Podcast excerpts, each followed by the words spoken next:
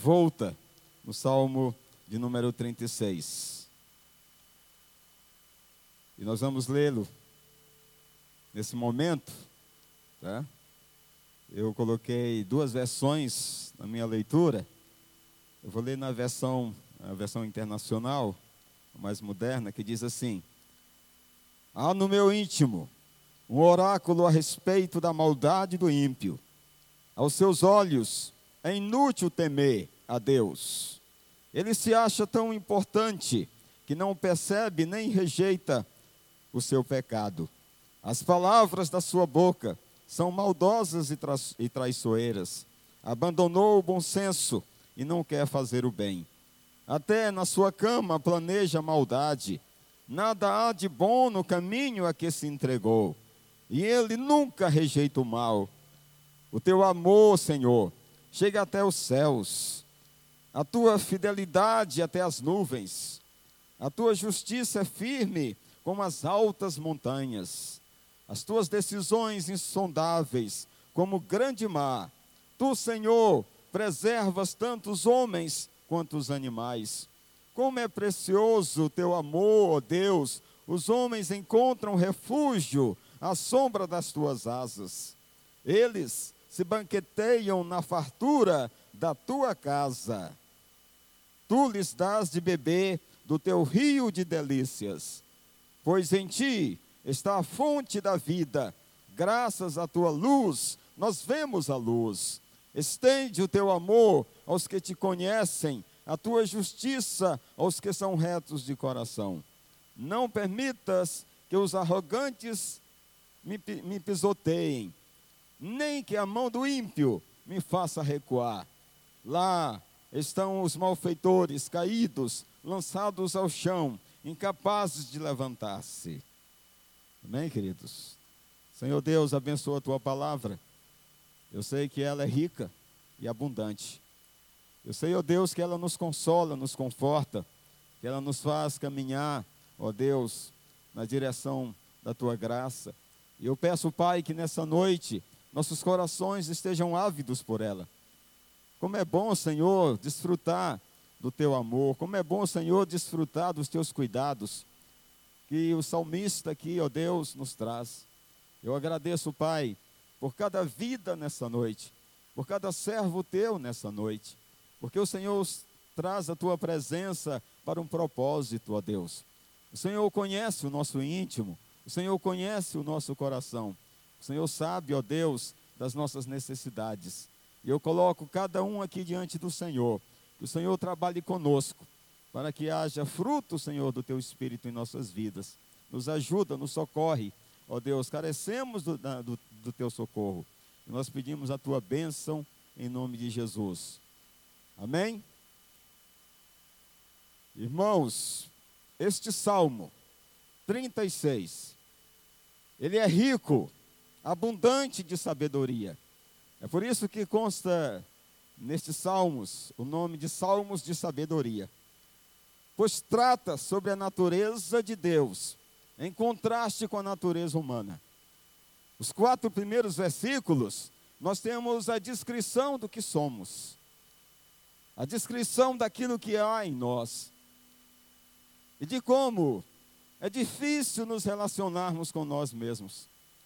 E como seria tão triste uma vida sem o propósito de Deus em, em nós.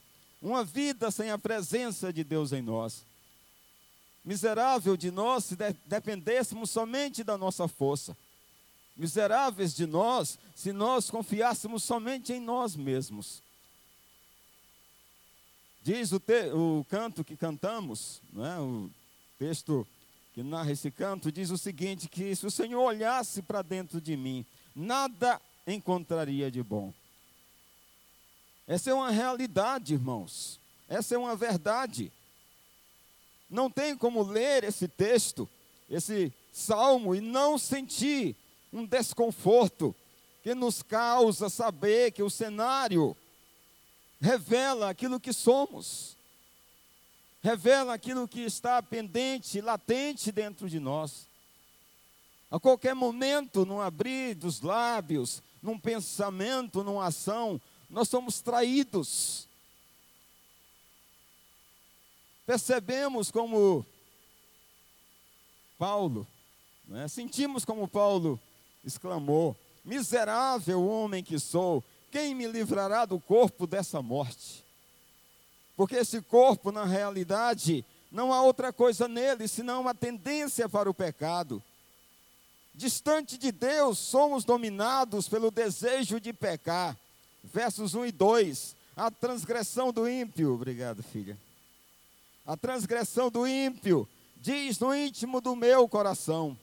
Eu gosto dessa versão mais antiga, porque ela é, traz um diálogo entre eu e eu mesmo, entre você e você mesmo. Diz no íntimo do meu coração: não há temor de Deus perante os, seus, os meus olhos, porque em meus olhos se lisonjeia, até que a, a minha iniquidade se descubra e seja de, detestável. É uma realidade quando Deus está distante, quando Deus não se faz presente ali no nosso viver diário. E isso, meus amados, nem sempre acontece. Às vezes nós estamos tão perto de Deus, mas às vezes nos encontramos um pouco distante de Deus. É essa luta de vai e vem que desperta em nós essa realidade daquilo que há dentro de nós. E não há nada de bom. Isaías diz que desde a planta do pé até a raiz do cabelo, não existe nada na natureza humana, senão um estado de pu pu purulência, né? De putéfero, realmente, do que nós somos. O ser humano, quando está distante de Deus, é detestável, meus amados. E quem de nós ainda não se sentiu assim uma vez, não é? Quem de nós não está diante do espelho e, e contempla que somos tão indignos da presença de Deus, somos tão miseráveis, tão incapazes? Porque distantes de Deus, nós perdemos o equilíbrio, nós perdemos a paz, até mesmo quando deveríamos dormir e sossegar a nossa alma, até mesmo quando deveríamos aquietar nosso coração num sono tranquilo. Isso se torna um mal. Versos três e quatro do Salmo diz assim: as palavras da sua boca são malícia e engano. Deixou de entender e de fazer o bem. Projeta a malícia na sua cama. Põe-se no caminho que não é bom. Não aborrece o mal. Então essa é uma realidade. Existem aqueles que maquinam o mal. Quando mais distante de Deus estão, mais maquinam o mal. Mas deixam que pensamentos tortuosos, pensamentos enganosos, pensamentos e ações que podem ferir a alma e o coração e o espírito. Meus amados, todos nós estamos sujeitos a isso. Se nós estivermos reféns de nós mesmos, somos os mais miseráveis de todos os homens. Porque diante da nossa realidade se revela a nossa tristeza, a triste realidade de pecado que nos envolve. Nós somos convidados a buscar a presença de Deus em momentos assim. Eu louvo o Senhor porque não nos concede, não é, estar distante de uma transformação. Deus não deseja que nós não mudemos. Deus não deseja que nós não nos transformemos. Deus não deseja que haja uma transformação profunda em nossas vidas, né? Ele não nos oculta isso. Ele, ele anseia por isso. Ele anseia por isso porque Ele é um Deus sensível. Ele é um Deus bem presente na hora da angústia. Então todo servo do Senhor pode buscá-lo sem receio nenhum. Não importa a situação que você enfrente, as dificuldades que você passe. Não importa se você é um filho pródigo que está se distanciando da graça de Deus. É o momento de olhar para Ele, é o momento de retornar. Sempre haverá um instante assim, mas muitos não voltam. Os dois versos finais desse salmo diz isso. Tem gente que cai e fica caído, que se prostra e fica prostrado, que não tem forças para se se erguer diante de Deus. Meus amados, Deus não planejou isso para nós, que nós ficássemos prostrados e debilitados. Por isso que o salmista, a partir da segunda parte deste salmo, nos apresenta um Deus maravilhoso. O Deus que opera a nosso favor. Um Deus digno de honra, de glória e de santidade. A tua misericórdia, Senhor, está nos céus, diz os versos cinco e seis. A tua misericórdia, Senhor, está nos céus, e a tua fidelidade chega até as mais baixas nuvens. A tua justiça é como as grandes montanhas. Os teus juízos são como o grande abismo, Senhor. Tu conservas os homens e os animais. Deus é tão bom que Ele cuida não somente de nós, mas até dos animais. Se Deus se importa, o Senhor contou a parábola, com a ave do céu, por que não se importaria conosco? Se Deus alimenta as aves do céu, por que não nos alimentaria também? Esse é o Deus que somos convidados a nos prostrar diante dEle. E eu destaco, amados, que precisamos estar na presença de Deus, porque Ele é misericordioso. Em sua benignidade, Ele não nos entrega a própria sorte. Não importa o que você passe, por onde passe, o que enfrente, talvez você esteja numa, numa situação tão delicada, tão constrangedora, mas são nesses momentos que Deus revela o seu amor para conosco. É no momento da dificuldade que Ele nos estende a mão. Nós não temos um Deus incapaz. Nós não temos um Deus que não seja capaz de nos socorrer. Ele não deseja o mal, Ele deseja o bem. Ele quer nos refrigerar a alma. Refrigera, Senhor, a minha alma. Então precisamos estar na presença deste Deus. O verso sete diz assim: quão preciosa é, ó Deus, a tua benignidade, pelo que os filhos dos homens se abrigam à sombra das tuas asas. Esse é o Deus que servimos. É o Deus maior do que podemos imaginar. É o Deus tão perfeito que nós nem podemos calcular. É o Deus tão maravilhoso que os nossos olhos não podem contemplar sem sermos consumidos.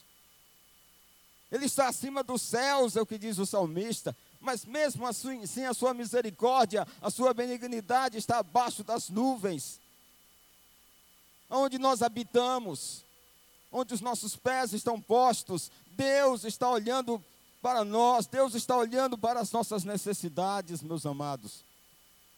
Mas é preciso que o nosso coração seja sensível. Quantos estão perdendo a oportunidade de receber as bênçãos de Deus, as misericórdias de Deus em suas vidas? Porque estão limitando os seus corações, estão bloqueando os seus corações, estão impedindo que esse Deus misericordioso os alcance. Eu creio que não seja assim conosco, porque se estamos aqui na casa de Deus, é porque estamos decididos a encontrar com Ele.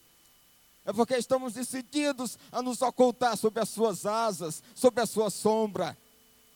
Porque na sombra do Senhor há refrigério. Você descansa nas sombras das asas do Senhor. É como a galinha que aninha seus filhotes.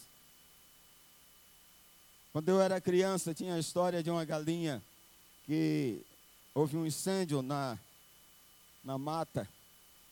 E ela tinha os seus filhotes com ela. E quando o incêndio cessou, encontraram a galinha morta, esturricada. E quando tiraram a galinha, estavam os pitinhos debaixo das suas asas, né? Eu me encanto com essa imagem quando eu era criança. Sempre me, me, me tocou, porque mostra a realidade de Deus. Um Deus que está disposto a tudo por amor aos seus filhos. O Deus que não poupou o seu próprio filho amado para morrer na cruz do Calvário em nosso lugar. É o Deus que nos dará com Ele também todas as coisas, diz a palavra de Deus. Então você pode confiar no Senhor dessa maneira. Você pode confiar a sua sorte ao Senhor, a sua vida ao Senhor, descansar nele, dormir tranquilamente, encostar a sua cabeça no travesseiro e dormir um sono de paz. A fé nos convida a isso. Não vale a pena perder noite de sono. Não vale a pena nos angustiarmos pelo amanhã, porque o amanhã pertence ao Senhor. Vale a pena sim descansar nele. Quão precioso, ó Deus, é a tua benignidade, pelo que os teus filhos, os filhos dos homens, Deus convida não somente o seu povo Israel. Deus destaca na Bíblia quando diz, é, eu sou o Deus de Abraão, de Isaac e de Jacó, eu sou o Deus de Israel, mas ele diz o filho dos homens. Ele estende a sua graça a todos nós, aos confins da terra. Deus, antes que você nascesse, ele já sabia de tudo. Ele já planejou tudo. Ele sabia da, da sua jornada, ele sabia de toda a sua formação. No ventre, quando estava sendo formado, Deus já sabia de tudo. Deus sabia das suas dores, das suas angústias, dos seus sofrimentos. Deus sabe do presente, do passado e do futuro. Precisamos estar na presença deste Deus, porque ele nos sustenta com seu amor e com a doçura das suas promessas. O verso oito diz, eles se fartarão da gordura da tua casa, e os farás beber das correntes das tuas delícias. Não há nada melhor do que estar na casa de Deus. Não há nada mais precioso do que estar na presença do Senhor. Estar aqui, amados, vale a pena. Toda uma semana de conflitos, de lutas, de guerras, de dificuldades. Porque um só dia na presença do Senhor vale mais do que mil em outra parte. Aproveite cada momento na casa de Deus para se envolver com esse Deus, para se relacionar com esse Deus. Deixe para trás Tudo aquilo, que, tudo aquilo que pesa sobre os teus ombros, tudo aquilo que se, se sobrecarrega, e coloca somente no Senhor a tua confiança. Dependa do Senhor, ouça a voz do Senhor. Não torne o teu coração tão duro, tão endurecido, tão empedernido, que não seja capaz de sair com algo diferente da presença do Senhor, de receber uma bênção especial do Senhor. No mundo tudo faz falta, mas somente na presença de Deus é que nós temos fartura, meus amados. Lembre do Salmo vinte e três, Davi diz, o Senhor é meu pastor e nada me faltará. Ainda que eu ande pelo vale da sombra da morte, mas até ali o Senhor estará comigo. Nada nos falta quando Deus está provendo, porque todo recurso está nas mãos do Senhor. Eu não posso prover o meu sustento. É por isso que sou assim o que sou. É por isso que somos o que somos. É por isso que temos tantas, que damos tantas cabeçadas na vida, porque somos imperfeitos. Nada nós somos. Mas temos um Deus que é perfeito. Um Deus que nos ajuda, que nos socorrerá. Por isso nós precisamos estar na sua presença, para que ele ilumine o nosso coração, para que ele ilumine o nosso caminho com sua graça e salvação. Versos nove e dez, porque em ti está o manancial da vida, Senhor, na tua luz veremos a luz. Estende a tua benignidade sobre os que te conhecem, e a tua justiça sobre os retos de coração. Eu não deixo de olhar para os irmãos e ver que os irmãos estão procurando o que é reto. Ninguém vem à presença do Senhor para não buscar isso, a não ser que seja insensato, tão louco, que não possa ouvir a voz da razão. Esse corre sério risco de cair por terra e não se levantar. Mas o Senhor tem outro plano para nós. Um manancial do Senhor. Aqui diz os versos nove e dez, porque em ti está o manancial da vida, e na tua luz veremos a luz. Não se engane, irmãos, a luz desse mundo não é a verdadeira. A luz desse mundo nos ilude. O que a palavra de Deus está dizendo aqui é se faltar essa luz que nos ilumina aqui, a luz do Senhor não se apaga. Se o sol, no seu resplendor, vier a faltar a sua luz, se não der o seu brilho, isso não será nada, porque a luz do Senhor é suficiente. Em qualquer situação que passemos, é preciso depender deste Deus, porque Ele ilumina os nossos passos, ilumina o nosso caminho. E olha que nós damos tantos passos errados. Meus amados, mas mesmo assim o Senhor ilumina e Ele nos guia e nos conduz. Por isso Jesus diz em Mateus onze, vinte e oito, vinde a mim todos que estão cansados e oprimidos, e eu vos aliviarei. Não é assim que nos encontramos em muitos momentos, oprimidos, sobrecarregados, mas o Senhor nos alivia, o Senhor deseja tornar o nosso fardo leve, Ele quer tomar a nossa cruz, Ele quer tomar o nosso jugo e levar sobre si, que nada seja oculto dEle, que nada possa ficar distante do Senhor. Para isso nós temos que nos subjugar a Ele. Quantas vezes ali no momento de súplica, de oração, você geme. Você luta com Deus, como Jacó lutou no vale de Jaboque. E essa luta é tremenda, mas eu sei que Deus vai levar vantagem. Que Deus vai tocar na nossa fraqueza. Que Deus vai tocar na nossa, na nossa junta, como tocou na de Jacó. E ainda que precisamos sair mancos na presença de Deus, quebrados na presença de Deus, mas esse Deus há de nos, nos juntar outra vez, de nos moldar outra vez, de nos aperfeiçoar outra vez. É esse Deus que sirvo, é esse Deus que nós servimos. Não podemos deixar de ver nessa palavra a fonte da esperança. João doze, quarenta e seis a quarenta e sete, eu sou a luz que vim ao mundo, para que todo aquele que crê em mim não permaneça em trevas. E se alguém ouvir as minhas palavras e não crê, eu não o julgo, porque eu vim não para julgar o mundo, mas para salvar o mundo. Há uma luz, e essa luz é Jesus. Há um recurso, esse recurso está em Deus. Nada podemos levar deste mundo. Verdadeiramente, esse mundo rouba de nós toda a nossa esperança, toda a alegria da nossa alma. Nos faz ficar cabisbaixos, prostrados. Mas quando nós olhamos acima dos montes, quando nós olhamos para o Deus da palavra, nós percebemos que nada está perdido. Por isso, meus amados, nessa noite, o que eu desejo é que você compareça diante de Deus, permaneça diante de Deus, viva diante dEle, porque Ele não tem planos que não seja de graça. A promessa de Deus é bastante para nós. Amém, queridos? Curve a sua face. O Senhor te convida, através da sua palavra, desse salmo, a descansar nele.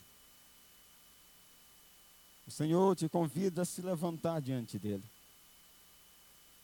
Você sabe quando deve fazer isso. Você sabe quando tudo está tão bem que nada te abala. Mas você sabe também quando as coisas precisam ser divididas com Deus. Deus te convida a dividir com Ele todas as tuas lutas. Se você tem algo a colocar diante dEle nessa noite, se você quer consagrar a Ele, se você quer dividir com Ele, levante-se nessa hora de consagração. Em nome de Jesus. Ele sabe de tudo. Louvado seja o Senhor, meus irmãos. Vale a pena confiar no Senhor. Vale a pena descansar no Senhor. O que você tem sentido, o que você tem experimentado. E às vezes você acha que não há resposta, não há solução. A solução vem do alto, do Pai das luzes. E eu quero abençoá-los nessa hora.